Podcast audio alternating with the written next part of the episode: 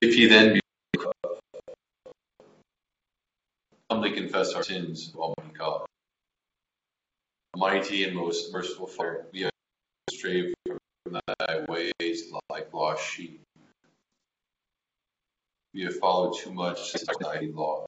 We have left undone those things which we ought to have done, and we have done those things which we ought not to have done, and there is no health in us. But thou, O Lord, have mercy upon us, miserable offenders. Spare thou those, O God, who confess their faults. Restore thou those who are penitent, according to thy promises declared unto mankind in Christ Jesus our Lord. And grant, O most merciful Father, for his sake, that we may hereafter live a godly, righteous, and sober life, to the glory of thy holy name. Amen. Almighty God, the Father of our Lord Jesus Christ, who desireth not the death of a sinner, but rather that he may turn from his wickedness and live, and commandment to his ministers to declare pronouncements with all those who truly repent and feignedly believe his holy gospel.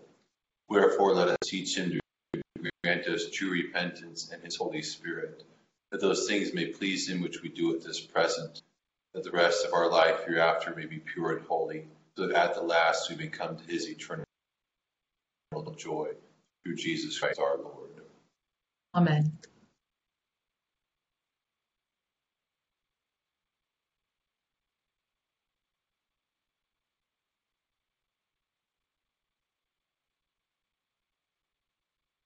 Our Father, who art in heaven, Hallowed be thy name. Thy kingdom come, thy will be done, on earth as it is in heaven. Give us this day our daily bread, and forgive us our trespasses, as we forgive those who trespass against us. And lead us not into temptation, but deliver us from evil. For thine is the kingdom, and the power, and the glory, forever and ever. Amen. O Lord, open thou our lips, and our mouth shall show forth thy praise. Glory be to the Father, and to the Son, and to the Holy Ghost. As it was in the beginning, is now, and ever shall be, world without end. Amen. Praise ye the Lord. The Lord's name be praised. Psalm 115, page 485. Not unto us, O Lord, not unto us, but unto thy name give the praise for thy loving mercy and for thy truth's sake. Wherefore shall the heathen say, Where is now their God? As for our God, he is in heaven, he hath done whatsoever pleased him. Their idols are silver and gold, even the work of men's hands. They have mouths and speak not, eyes have they and see not. They have ears and hear not, noses have they and smell not. They have hands and handle not, Feet have they and walk not, neither speak they through their throat. They that make them are like unto them, and so are all such as put their trust in them. But thou, house of Israel, trust thou in the Lord. He is their helper and defender. Ye house of Aaron, put your trust in the Lord. He is their helper and defender. Ye that fear the Lord, put your trust in the Lord. He is their helper and defender. The Lord hath been mindful of us, and he shall bless us. Even he shall bless the house of Israel, he shall bless the house of Aaron. He shall bless them that fear the Lord, both small and great. The Lord shall increase you more and more, you and your children. Ye are the blessed of the Lord, who made heaven and earth. All the whole heavens are the Lord's, the earth hath he given to the children of men. The dead praise not thee, O Lord, neither all they that go down into silence. But we will praise the Lord from this time forth forevermore. Praise the Lord. Glory be to the Father, and to the Son, and to the Holy Ghost. As it was in the beginning, is now, and ever shall be, world without end. The first lesson beginneth at the 18th verse of the 30th chapter of Isaiah. Therefore the Lord will wait, that he may be gracious to you, and therefore he will be exalted, that he may have mercy on you. For the Lord is a God of justice. Blessed are all those who wait for him. For the people shall dwell in Zion at Jerusalem. You shall weep no more. He will be very gracious to you at the sound of your cry. When he hears it, he will answer you.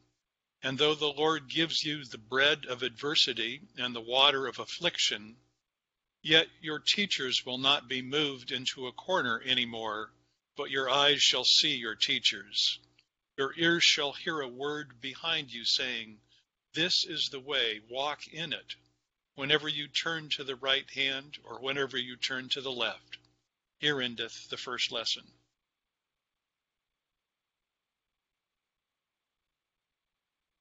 My soul doth magnify the Lord, and my spirit hath rejoiced in God my Saviour. For he hath regarded the lowliness of his handmaiden. For behold, from henceforth all generations shall call me blessed. For he that is mighty hath magnified me, and holy is his name. And his mercy is on them that fear him throughout all generations. He hath showed strength with his arm. He hath scattered the proud in the imagination of their hearts. He hath put down the mighty from their seat, and hath exalted the humble and meek. He hath filled the hungry with good things, and the rich he hath sent empty away. He, remembering his mercy, hath opened his servant Israel, as he promised to our forefathers, Abraham and his seed forever. Glory be to the Father, and to the Son, and to the Holy Ghost, as it was in the beginning, is now, and ever shall be, world without end. The second lesson beginneth in the eleventh verse of the twentieth chapter of the Gospel of St. John. But Mary stood outside by the tomb weeping, and as she wept, she stooped down and looked into the tomb. She saw two angels in white sitting, one at the head and the other at the feet, where the body of Jesus had lain. Then they said to her, Woman, why are you weeping? She said to them, because they have taken away my Lord, and I do not know where they have laid him. Now when she had said this, she turned around and saw Jesus standing there, and did not know that it was Jesus. Jesus said to her, Woman, why are you weeping? Whom are you seeking? She, supposing him to be the gardener, said to him, Sir, if you have carried him away, tell me where you have laid him, and I will take him away. Jesus said to her, Mary. She turned and said to him, Rabboni, which is to say, Teacher. Jesus said to her, Do not cling to me, for I have not yet ascended to my Father. But go to my brethren and say to them, I am ascending to my Father and your Father, and to my God and your God. Mary Magdalene came and told the disciples that she had seen the Lord and that he had spoken these things to her. Here endeth the second lesson. Lord, now lettest thou thy servant depart in peace, according to thy word.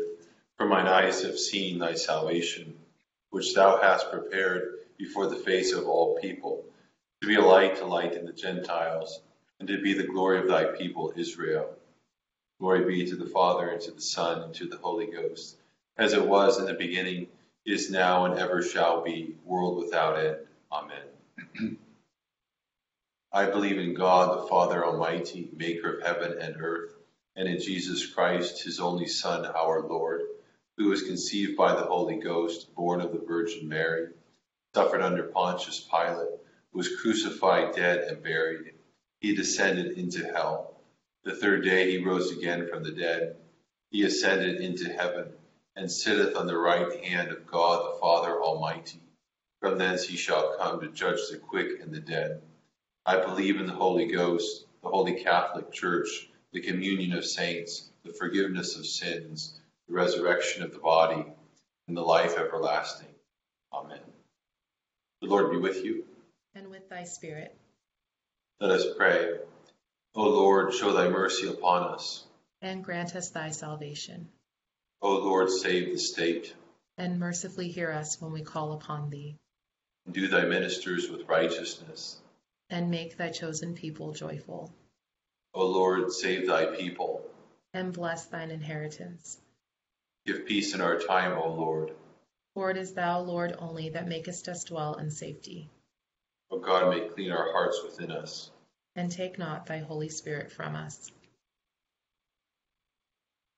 Grant, we beseech thee, Almighty God, that we who celebrate with reverence the paschal feast may be found worthy to attain to everlasting joys through Jesus Christ our Lord. Amen.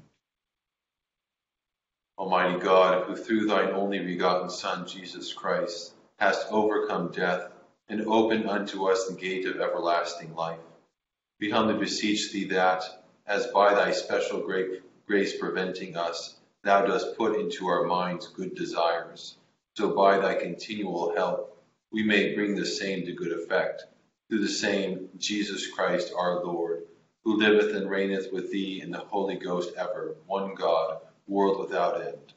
Amen. O God, from whom all holy desires, all good counsels, and all just works do proceed, give unto thy servants that peace which the world cannot give, that our hearts may be set to obey thy commandments, and also that by thee we, being defended from the fear of our enemies, may pass our time in rest and quietness, through the merits of Jesus Christ our Savior. Amen. Light in our darkness, we beseech thee, O Lord, and by thy great mercy defend us from all perils and dangers of this night, for the love of thy only Son, our Savior, Jesus Christ. Amen.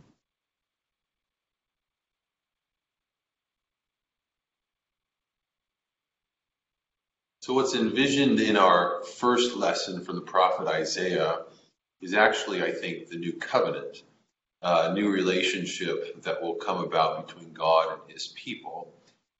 And the kind of defining marker of this relationship will be one of an intimate relationship between God and his people.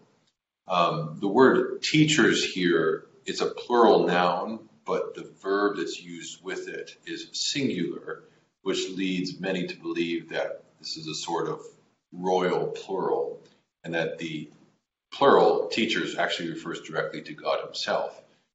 So God will be so near to his people that it will be like a voice coming from behind them, uh, guiding them in the path that they should walk in, that is, in the law. There's thus here, I think, a parallel with the other prophetic Old Testament passages, which envision and speak to an outpouring of the Spirit in the new covenant um, to direct intimately and personally every heart in the way of God. In this context here in Isaiah, um, this does seem to be conditioned though upon something. It seems to be conditioned upon uh, the people, God's people, actually turning to Him. So this is from the beginning of our lesson. Um, I think the idea from this context is that it's not that God is, or the point is that it's not that God is delighting in His punishment that He's issuing on His people but rather he is sitting on the throne, simply waiting. He's waiting for his people to turn to him, to come back to him, because he is ready always to give mercy and to give compassion. But in order for this to happen, God's people, and it applies for us as well, we need to be prepared to return to God on his terms.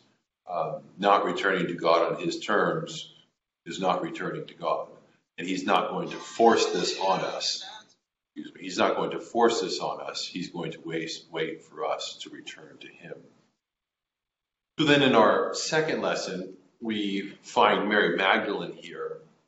I think this is a fascinating story. And she's either, um, at this point, at the beginning of this lesson at least, she's either at a point of having lost her faith, um, or she's like the other disciples who have failed to understand, who have failed to grasp, even though Jesus was quite, quite clear, um, they failed to, to grasp what he taught about the fact that he would die, but then on the third day that he would rise again. So at this point, again, she's just thinks that he's gone, and she goes to the empty tomb. And upon seeing the empty tomb, her first response is to simply conclude that someone has stolen the body, which unfortunately has become uh, how many people reckon the accounts of the story.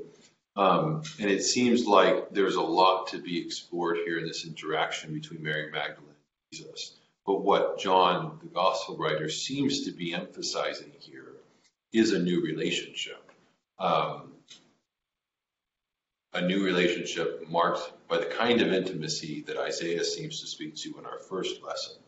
Um, so now, because of the resurrection, there is this intimate relationship. Everything has now changed. So Jesus calls her by name, which is significant, and that's how she recognizes him, uh, which is what Jesus spoke to earlier in his gospel when he spoke about how his sheep would recognize his voice.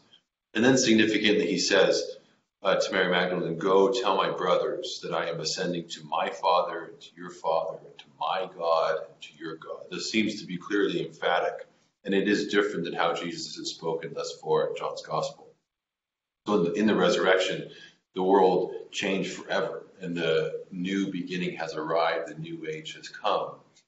And then there's this somewhat enigmatic saying that Jesus says to Mary Magdalene, but don't cling to me. And it's almost as though the, the point that he's trying to make is yes, this relationship that we have is intimate, it's personal, but it's not going to be like the way it was before, before all this happened. I still have something left to do. And there's this reference here, this future orientation towards looking at um, the ascension when Jesus then will ascend to the Father's right hand, where he will then from that place send the Spirit at Pentecost uh, to guide and govern his church throughout the ages. Um, and it's at that point then that the, the fullness of the story, the fullness of the work of Christ will be complete. And it's um, the Spirit who will bring that new and intimate relationship that marks the new covenant. So we will continue now with our intercession on page 590. Take a second, call to mind those you're praying for.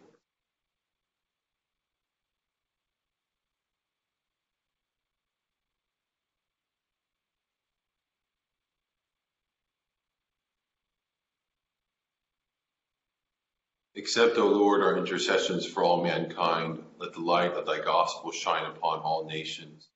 And may as many as have received it live as becomes it. Be gracious unto thy church, and grant that every member of the same in his vocation and ministry may serve thee faithfully. Bless all in authority over us, and so rule their hearts and strengthen their hands, that they may punish wickedness and vice, and maintain thy true religion and virtue Send down thy blessings, temporal and spiritual, upon all our relations, friends, and neighbors. Reward all who have done us good, and pardon all those who have done or wish us evil, and give them repentance and better minds. Be merciful to all who are in any trouble, and do thou, the God of pity, minister to them according to their several necessities. For his sake, who went about doing good, thy Son, our Savior, Jesus Christ. Amen. The grace of our Lord Jesus Christ and the love of God and the fellowship of the Holy Ghost be with us all evermore. Amen. Amen. Thanks, everyone. Happy Easter. Thank you, Father Kevin. Have a Happy good day, Easter. everybody. Thank you. Happy Easter.